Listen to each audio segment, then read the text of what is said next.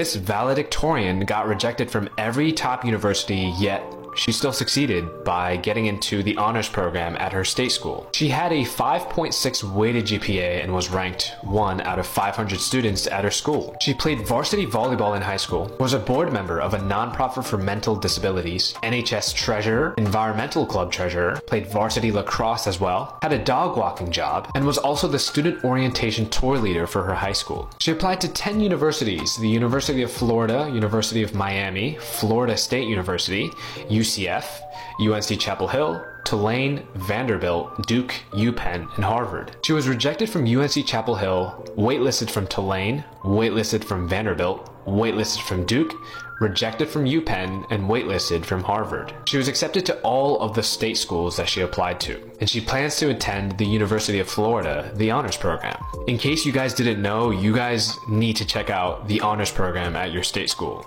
I know many kids who chose to go to the Rutgers Honors College as opposed to an Ivy League, one for the cost, and two because the perks that they give you are ridiculous. They treat you like kings and queens over there, starting with the dorms. So give it a shot. Give your state school a chance. This student is probably killing it at UF right now.